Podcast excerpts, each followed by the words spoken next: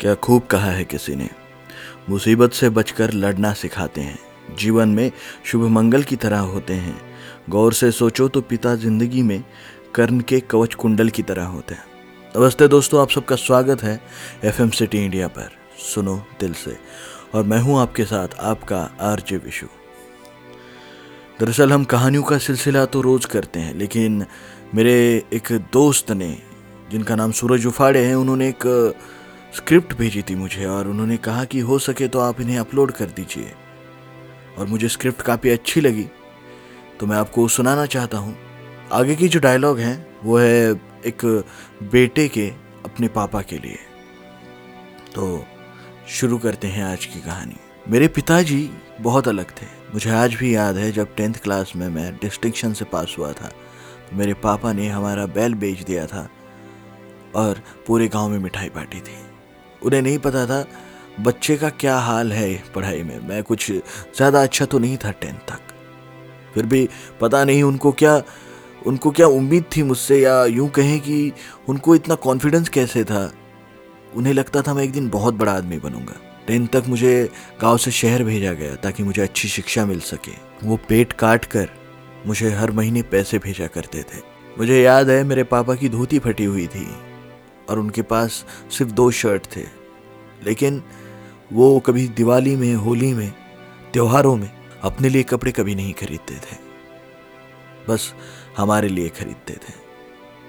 कई बार कई शायर या कई बड़े लोग अपनी सफलता का राज अपनी माँ को देते हैं या माँ को ही हमेशा कवि केंद्र स्थान ही रखे, उन पर कविताएँ करता है, लेकिन पर कितने कम शायर या कितने कम कवि हैं जो बाप को भी केंद्र स्थान ही रखते हैं। तो मैं अपनी कहानी बता रहा हूँ। टेंथ तक मैं बहुत ही एवरेज स्टूडेंट था। टेंथ के बाद इलेवन ट्वेल्थ करने के लिए जो कोचिंग क्लासेस की फ़ीस थी वो बहुत ज़्यादा थी। पापा ने माँ के कुछ जेवर और हमारी पूरी ज़मीन साहूकार के पास गिरवी रखकर मेरे क्लासेस की फ़ीस भरी थी। मुझे आज भी याद है। जब मैं उस एजुकेशन सिस्टम में पढ़ा ना, तब पता चला है, अमीर लोगों के एल के जी यू के जी की फ़ीस भी कितनी होती है और हम जैसे लोगों को एजुकेशन पाना ही कितना मुश्किल होता है।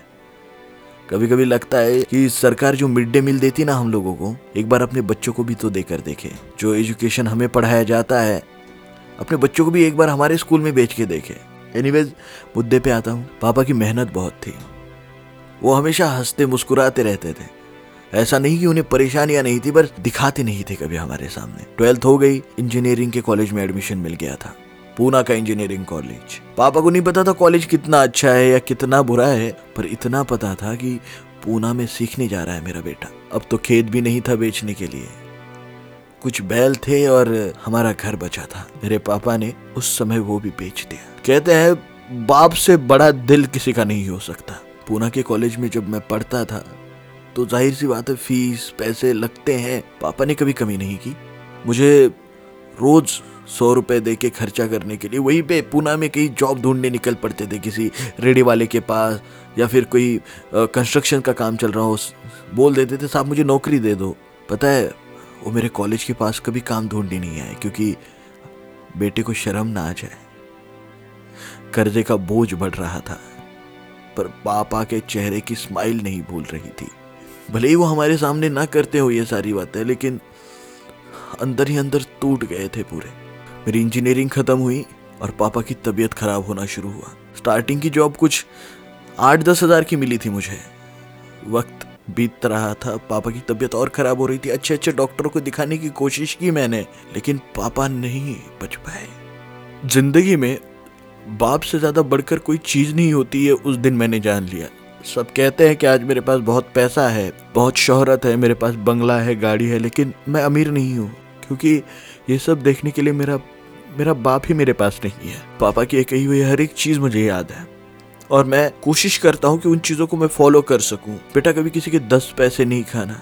शायद अपनी ज़िंदगी से ही सीखा था उन्होंने। पढ़ लिख के बहुत अच्छा बनना। खुद तो पढ़े लिखे थे नहीं वो, लेकिन बच्चों को पढ़ाने की जो चाहत उनमें थी ना प्रोफेसर से या एक भगवान से भी ज़्यादा थी मेरे लिए। मेरे पापा मेरे हीरो थे, मेरे हीरो हैं। काश मैं उन्हें आज दिखा पाता कि पापा आपका बेटा बहुत बड़ा बन गया है। काश मेरे बंगले में, मेरे सोफे पे, मेरा जो सोफा है, उस पर आराम से पैर पसार कर मेरे पापा बैठते अखबार पढ़ते हुए और मेरे नौकर को बोलते यार एक कप चाय ला देना।